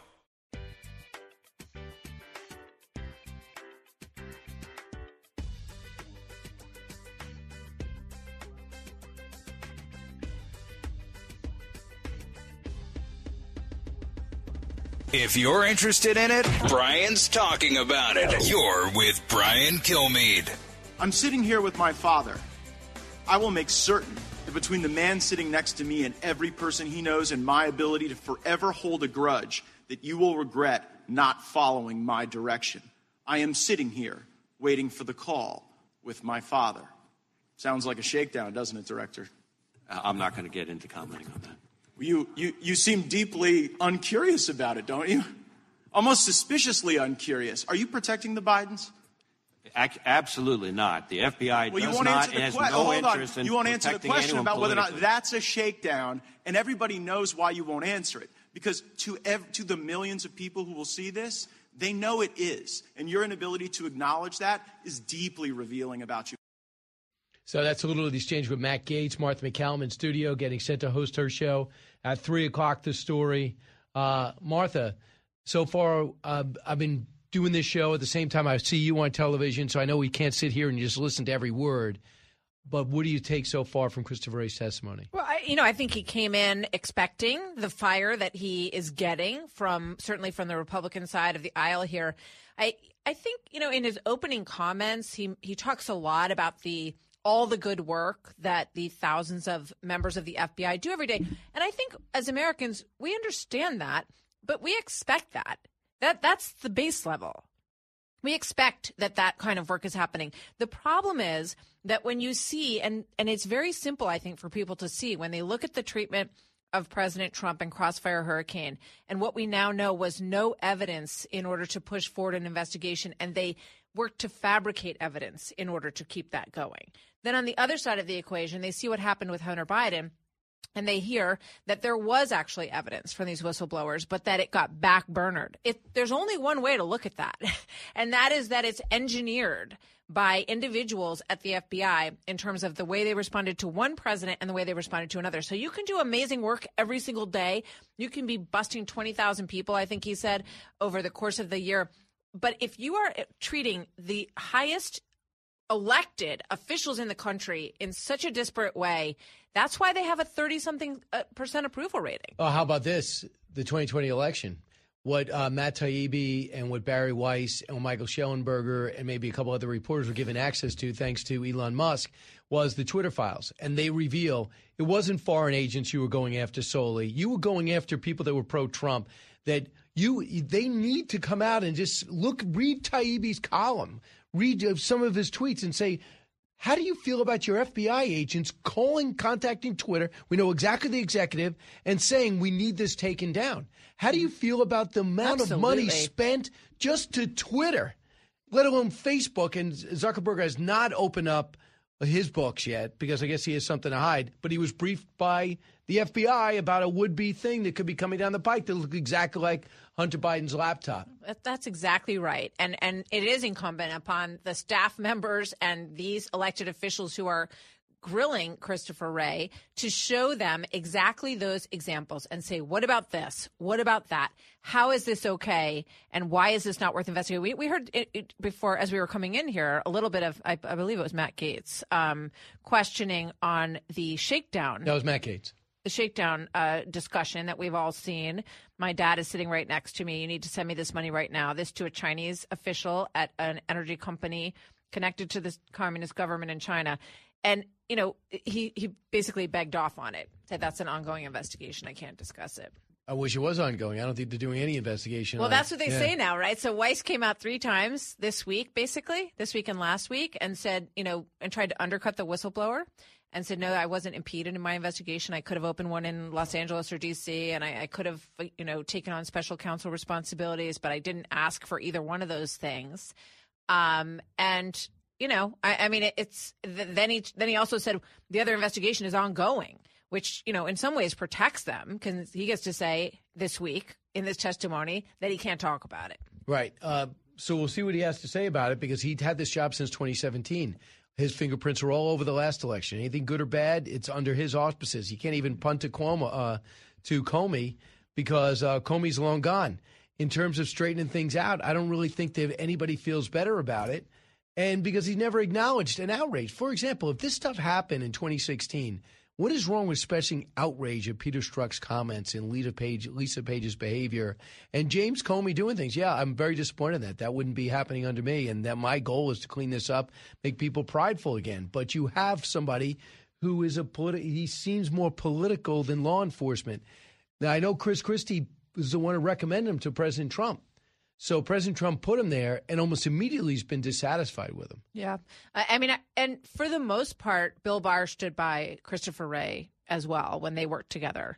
Um, I think one of the issues is, and this is just sort of on a personal level, I think that he sees himself as the defender of the FBI rather than a servant of the American people Yeah. whose responsibility it is to call out disparities in treatment when he sees them. And I think it would go a long way for certain people to be fired from the FBI because of their involvement in some of these in some of these things and to to show people that you're serious about the things that you say you want to uphold at the FBI. And the main thing is, too, if you want a specific question, number one, if you are a lawmaker, show up with a quote.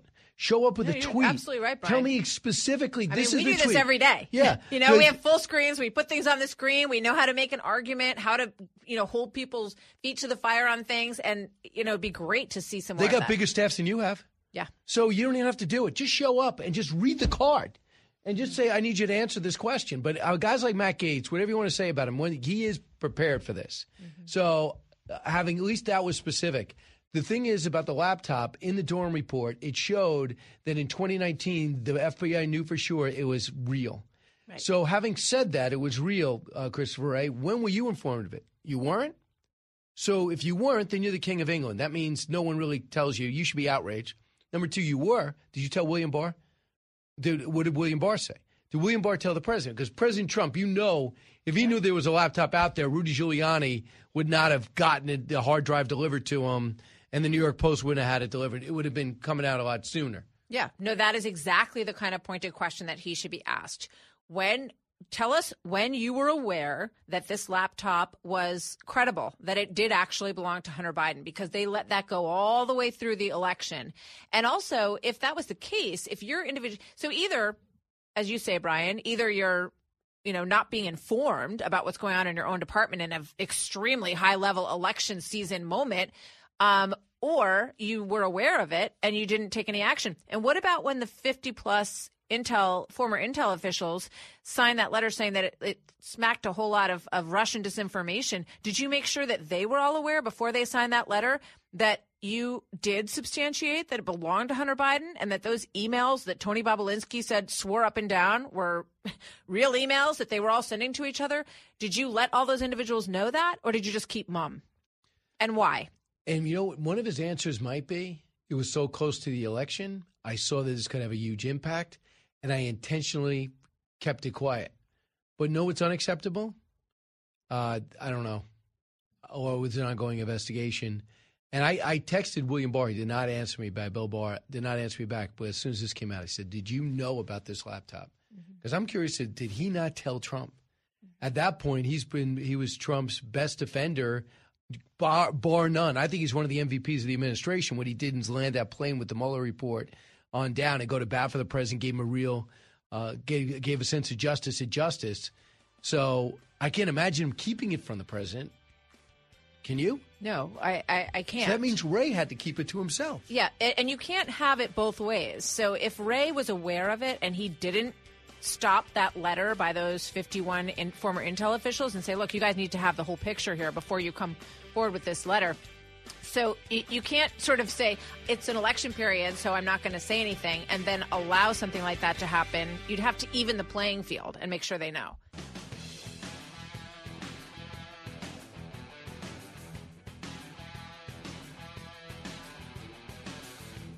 Radio that makes you think. This is the Brian Kilmeade Show.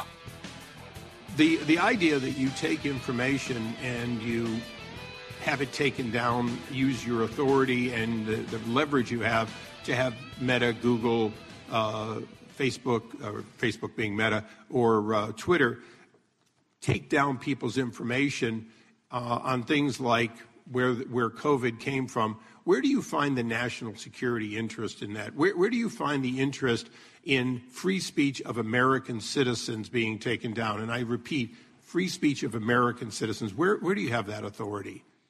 So we don't uh, ask social media companies uh, to censor information or suppress information uh, when it comes to national security threats, certainly. Uh, so what we do do is alert them when some other intelligence agency gives us information about a foreign intelligence service being behind some account. We will call social media companies' attention to that. But at the end of the day, we're very clear that it's up to the social media companies to decide whether to do something about it. So that's a lie. Uh, that is not true. No, that's uh, not Martha true. MacCallum here. Show starts at three o'clock today. Uh, we're just watching some of the hearings right now, real time. Christopher Wray uh, trying to justify some of the outrageous behavior during revealed from the Twitter files, thanks to Elon Musk, which uh, and then also the Durham report, thanks to a four year investigation paid for by you, and now he's talking about when he can how great his agency is. We know most people there are doing a great job, but that's why you hired. That's a background check you went through, the mm-hmm. training that you're paid for by taxpayers. When you do your job, great. We appreciate it, but that isn't where, that's not how I would open up these remarks, Martha. I would have said, here's the thing about the Durham report that bothers me. This is what we're doing.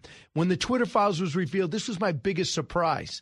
And when such and such, when I find out that 33% of the American people believe the FBI is honest with great integrity. That really concerns me. So something like that, but don't just tell me I did a great job.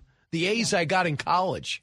Right. I mean, when you have that kind of approval number, you have to accept the fact that something has gone badly awry because Americans need to have confidence in the Department of Justice, in the FBI under it. And those numbers reveal that they really don't. So I would love to see, rather than this defensive posture, which we saw since he walked in, and I hmm. understand that he has, you know, a lot of great FBI agents, and we're all thankful for them, but there have been glaring, glaring issues, including this Twitter situation and these almost weekly meetings that were happening between White House officials and officials at Twitter, asking them specifically, hey, we need you to look into this post, that post, we need you to take these down. That kind and now this new bill is going to try to prevent that from being legal, from ever happening. We're going to pull some more cuts as they come out, but I want to talk a little bit about uh, President Biden overseas. Last night, he skipped dinner with his NATO allies, said he felt a little tired after four days of work. Problem is, I don't even think he worked four days. One was travel, one was on the beach. Uh, and then he had a day of meetings, and then he walked around and wandered around with the king. And here's what Marco Rubio said about what he's seen so far. Cut five. Imagine right now if you are a Communist Party of China leader sitting in Beijing. Because you read and you watch the press, you see all of these things. So here's what you've seen over the weekend cocaine was found at the White House. Then the president, you know, had this fight with a with a beach chair uh, over there, and he, he just looked like he could barely move. Then he goes to London and embarrasses himself. Uh, and then the report tonight, and you add to that all the other things that have happened. So he goes on. And, and what's your impression of what you've seen so far? Well, you know, I, I heard um, on Morning Joe this morning they were talking about how um, the president blaming his staff. Somebody needs to prevent these things from happening. Someone needs to make sure that he doesn't trip over a sandbag. I think was the phrase. This is if this was a one-off, you know, an occasional. Yes, you know, people get jet lagged when they go overseas, and and maybe he is older, obviously, and maybe he needed to catch up on his sleep. There's no staff member that can fix these issues because these happen every few days, right? The cocaine issue is easy from a from a PR perspective, from a communications perspective. We will find out who this belongs to and we will make sure they're prosecuted. This is an illegal drug in the White House that could have even contained fentanyl on it for all we know. And we will get to the bottom of this and then back it up with evidence from that investigation and make sure that you do it. When it comes to wandering around at these meetings, it's very disconcerting and it's glaring glaringly obvious that the president often doesn't know which direction he's going in. This is very unsettling to Americans. It's very unsettling to Democrats who I think would love to have another alternative. The problem is when you've got you know inflation dropping you've got a number of other measures that are going to have them say and you know new polls also that show him beating trump and desantis uh, it's going to be a very tough argument for democrats to come up with why they should change gears I did see that the latest poll, Trump up by one, but state by state, and then you had DeSantis down by five all of Right. a sudden. So the Morning Consult poll, uh, one of which is pretty clear too, that uh, in 2024, uh, it looks like Vivek Ramaswamy is the only one really on the march up. yes So you have It's around uh, eight percent, I think. Trump with 56, DeSantis with 17, Vivek with eight, Pence with seven, and then you have Haley, Christie, and Scott at three. They seem frozen. Yeah, they do. It seems frozen. Is it because it's July? I think so. Um, I, I think you will see movement after Labor Day. I think you're going to see movement after the first debate that Brett and I moderate in on August 23rd in Milwaukee. Um, one of the things that these that both we know that the American people are not really excited about seeing Biden and Trump match up again. 60 and 70 percent say they want to see someone else. Right? They both have an option, and it's trickier for Biden than it is for Trump if they need if they they really need a great vice presidential candidate to inject some enthusiasm into this. I thought it was very interesting. Ron DeSantis was asked again. He said, you know, his answer was, you know, would you be number 2? He said, I'm not a I'm not a number 2 kind of guy, right? But he said, I don't I don't think so. Was the first thing he said. I don't think so. I'm not a number 2 kind of guy. You know, this is a one if Trump were to win again, it's a one-term presidency. Um, I, I think there's going to be some very creative thinking, or there should be, around the the second person in these equations, because I think that could make the difference in the 2024 election. So on top of that, I read in the Washington Times today that Georgia's getting close sometime in the next three weeks to decide. The grand jury has it whether Right. there's enough there to prosecute, and then you have the January 6th, which is Jack Smith going full steam ahead. Uh, just storming through. Anyone who thinks there's not going to be two more indictments, I think, hasn't been paying attention. So when that happens, some people said if the heat gets too much, that's the only thing that could bring Trump back to earth. If people just start saying four indictments, it's impossible to beat, and people fearing another four years of this could destroy the country, green an economy that can't be greened, and just destroy an, a, a military that can't recruit people, might that uh, shake this thing up? to me, that just smacks of the kind of thing that we've heard for years when it comes to the former president, Donald Trump. Uh, we know that the first two indictments fueled his numbers. They did not hurt him at all. So I don't know that two more, and I, I expect you're right. I think everyone should basically assume that that's what's going to happen. Whether they will have a negative impact on him, I think I think is unlikely. I'd put that in the unlikely category. That it will have a negative effect. If if that it will does- have a negative effect. If he feels as though a conviction is coming and these and these trials will take place, does he walk up to a candidate and say, uh, "Let's do a deal here"? You know what? I another thing I've maintained since this ball started rolling is that these trials will not happen before the election. And we're seeing that in motion. His attorneys every single day wake up and figure out the legitimate reasons why this should be delayed. And one of them is what you're hearing from, you know, the FBI, which is, well, it's getting too close to an election. So once you get into that window, can you have a trial of a current presidential candidate and former president prior to an election? I think they're going to have legs to stand on legally on that. And I think you're just going to see delay, delay, delay, delay. Trump's attorneys are asking for a delay to federal trial, uh, citing the 2024 election. But the one thing is probably going to happen is the New York trial is supposed to happen in February. But that's the most inconsequential of all of them. Absolutely. Yeah. But that also could go the other way. If it ends up being not worth the paper it was printed on, and he ends up walking That's away with a It could win fall apart. Yeah, Exactly. There you go. Yep. And Jack Smith doesn't have the best track record, period, even though a lot of this stuff might be somewhat self inflicted. Uh, I guess we'll see what happens. I'm I'm really surprised this is happening. The other thing I'm I'm surprised about is the amount of hits Joe Biden's taking, legitimate, but he never got hit before. Like this between the ad- the Axios story that could have been written in any day, his volcanic temper behind the scenes. know? There- Nobody wants to see him one on one. They Yeah. don't want to get yelled at. This is actually uh, very interesting to me. This is this actually the second round of this storyline. Right after he was, um, right after he became president, I'd say several months later, the New York Times wrote a front page piece about his temper, his volatile temper. But the tone of it was he's so angry. If you don't come to him with all your facts in order, he's going to go through, he's going to figure out what you missed, and he's going to grill you on it in his office. Right? It was an attempt to make him look tough and detail oriented. Part of that is in this story as well. Um, but it feels like the other side of it, which is that he's, you know, it's sort of like a, is he a crazy old man or is he a stickler for details and is he a tough boss? Right. Well, so when we come back, we're going to find out there's more to know, and exclusively we'll find out who's going to be on your show. Great. Right, which also gives you some time to find out exactly who's on your show. Well, it's always moving. We're always we're always bringing in target. new people. So, um, and we're watching all of this this morning uh, live on Capitol Hill as well. Andy Biggs got just got lineup. done. Yeah, Andy Biggs just got done with uh, his questioning and was pretty direct. Uh, he looks exasperated, so we'll bring you some of that. Not Eric Swalwell, which tends to be comical. Uh, when we come back, more Martha MacCallum. We'll find out if indeed we need to know more. Coming to you on a need to know basis because, man, do you need to know. It's Brian Kilmeade.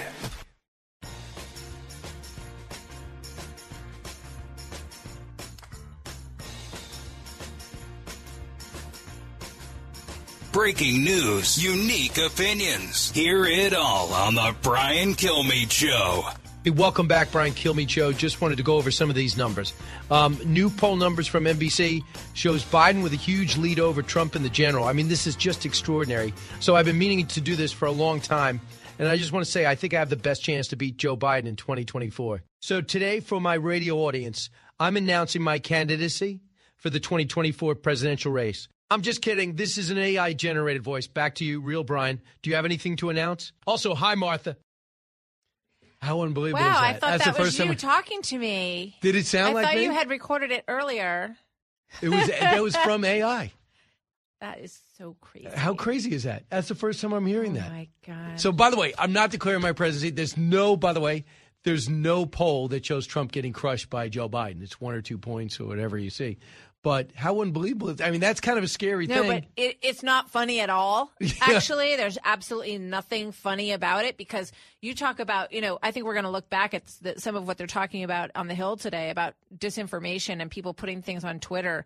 That's going to seem like, you know, like the Pony Express compared to what's coming in terms of the ability to misinform people and to. I, I feel often now when I see things, you know, you'll see some crazy video or something pop up online and you're like, that is so wild. And then I, my, my first thought now is, is it real? It's probably not real. right? And do you even recommend to see it, let alone put it on television Yeah. or radio? Um, also, I want you to play a clip from something that really did just happen, and this is uh, this is Congressman. Who was asking the question, Eric? Okay, Congressman. Uh, this is uh, Chairman Jordan asking about the Catholics being spied on by the FBI. Director, what's the difference between a traditional Catholic and a radical traditional Catholic? Uh, I'm not a, an expert on the, the Catholic uh, orders. Well, your FBI wrote a memo talking about radical traditional Catholics. I'm just wondering if you could define it for us. Well, what I can tell you is you're referring to the Richmond product, which was a single product by a single field office, which, as soon as I found out about it, I was aghast and ordered it withdrawn and removed from FBI systems. You were aghast, then why won't you let us talk to the people who put it together? We are working on finishing an internal review into what happened We have there. to wait. The, we, the Congress, and the American people have to wait until you do an internal review. It's not a criminal investigation going on here. An internal review before we can talk to the people who wrote this. We, when we finish our internal review, which will be very soon, we will come, come Any back idea before how many the Catholics committee in America? and to provide a briefing on what we found. Your thoughts, Martha? Well, you know, I mean, I, I'm not sure why this would take so long, why this person is even still there. I mean, just, you know, substitute a few other religions for what was in this document, basically saying that people who, you know, that these people go to Latin Mass, which has become increasingly Yeah. popular, actually, because people enjoy it and they like the traditionalism of it, um, and that people who are anti-Vatican II are radical conservative Catholics who can be dangerous is is so offensive. And I'll just say it again. I mean, substitute a few other religions into this story and imagine what the backlash would be. You know what's interesting on a, on a tangential note?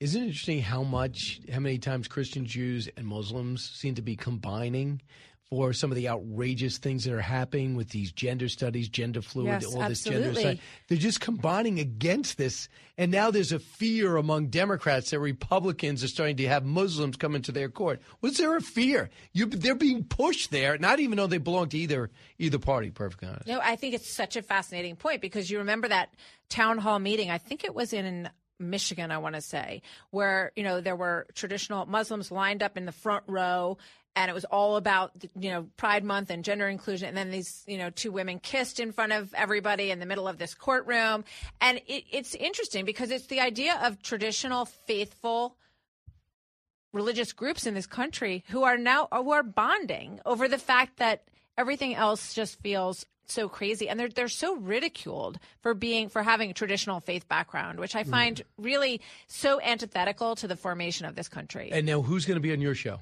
so we're going to talk to robert o'brien and ari fleischer about this very interesting exchange between zelensky and biden there's also some video of them earlier today which i actually saw on your show this morning brian that i thought was very interesting we're going to break down what's going on here with regard to where they stand on NATO. You've got a, a, pretty sharp divide, I think, between Rishi Sunak, who says they should be in, and Joe Biden, who says uh, they're going to have to wait. So we're going to talk to them about that. Tom Shillue is on the show. Bill Hemmer's on the show on 2024. So we've got a great lineup today. Let's find out if there's even more to know. Okay. More to know. Invest in premium American whiskey as it ages. The older it gets, the better it gets, and the more valuable it gets. Go to caskdeeds.com. That's caskdeeds.com to learn more. Paid for by Spirits Capital Corporation. Go ahead, Martha. So, a decade ago, ESPN had more than 90 million subscribers. The number's now closer to 75 million. And even though ESPN has been able to get $8 a month, which is the highest of any channel, uh, they say that era is ending. So, what's going on with this, Brian? There's 7,000 people have been let go over the last few months, That's including right. their biggest names. The cord cutting, yes, and bad investments to Disney Plus and things. I think they're sucking the life out of ESPN, but I think the cord cutting is something a dexterous company's got to be ready for because if you have the product like Fox News or ESPN, people will seek it out. That's right. I hope. We hope. Next, America's the shark capital of the world with 72% of the world's total, but which state has the most? Last year, the country saw 41 of 57 confirmed cases wide, a shocking 72% uh, in our country. Florida is by far the shark capital of the world, 16 unprovoked attacks. Unprovoked. It was not our fault. we were just swimming. didn't go after the Right. shark. I didn't go out there looking for a shark attack. Your There's a lot more sharks. I thought you were going to say Massachusetts, where I spend a lot of time. And um, we have great white sharks off the coast of Cape Cod all the time. They're out there every day, hundreds and hundreds of them. Um, and the swimmers are, you know, just a few miles, a few hundred yards offshore. You know how to solve this problem? How? Killer whales. Get Uh, killer yes, whales because they'll get kill killer sharks. whales because the problem is that there's too many seals. Right. Right. So what should we do? Their whole food population. There's 50,000 seals that live off the coast of, of Cape Cod right if now. you see two seals that look like they might procreate, break them up. That's the only thing. As a country, can we do that? Tell them they're too young. Right, they're too young. Tell them that you know, just distract them with a big wave. No, we're in a different, we're in a whole different environment in the ocean. you know what this mu- music means? I think it means it's time to say goodbye. Sad. Are you welling Sad, up? Are you crying? Sad, so sad. Can I come back next Wednesday? Yes, you can. Thank Martha you, MacCallum, thanks so much.